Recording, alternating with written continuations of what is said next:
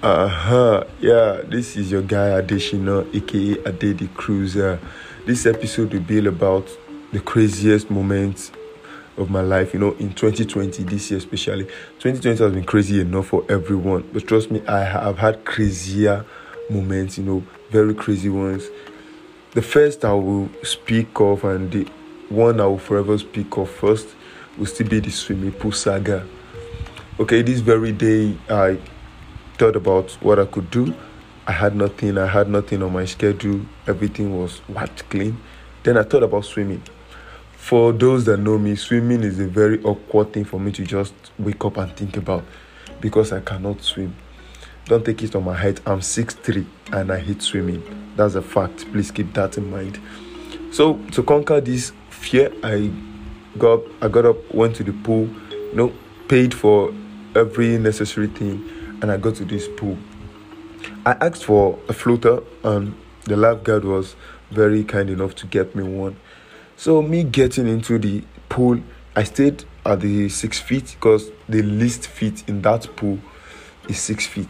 So, I stayed within there with my floater, just trying to, you know, walk around and trying to see if I can kick around in the pool.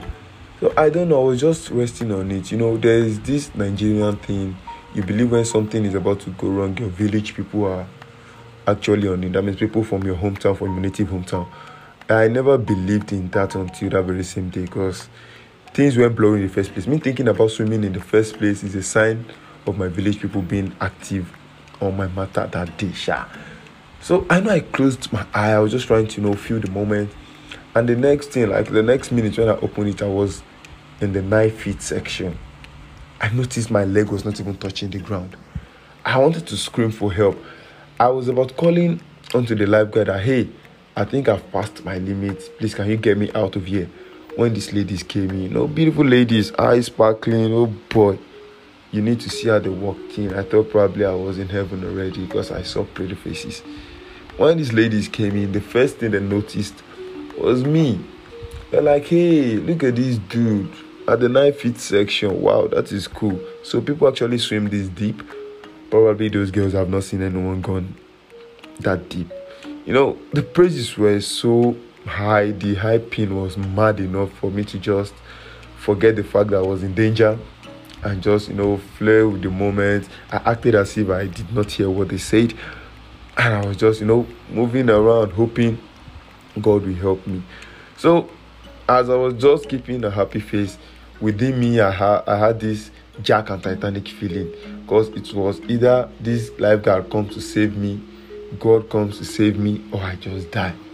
And the lifeguard was out of the question because these girls have, you know, hyped me, these girls have healed me. There was no way I would call the lifeguard to help me get out. So I was just trying to kick my feet. You know, I remembered all the fake swimming lessons I took on YouTube. I tried kicking my feet, nothing worked. The more I kicked my feet, the more I set to go to the middle.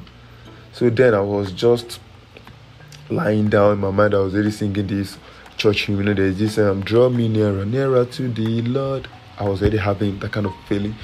So I stayed there for about 20 minutes. You know, the moment Jack, um, no, the movie Titanic, when Jack was telling the lady that, don't worry, be strong, I was just telling myself, when deep within me, I was already getting frozen. The water was cold, everything around me was going black. But I was not ready to give up this hyping. I was just praying, okay, let these girls just go, or at least you guys should use the bathroom for just three minutes. Three minutes is enough, it's more than enough for me to signal the lifeguard hey, guy, drag me out of this thing. I stayed there for about 20 minutes. I was just kicking my feet, hoping things would go well for me.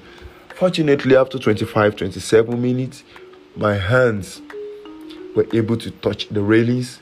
That is the poolside. Trust me, the happiest day of my life. When I got there, I crawled out back to the shower, wore my clothes, picked up my stuff. Au revoir. Ever since then, before you see me on waters again, probably when the rain is falling and I mistakenly stepped outside. Since then, oh God, I don't do pool again.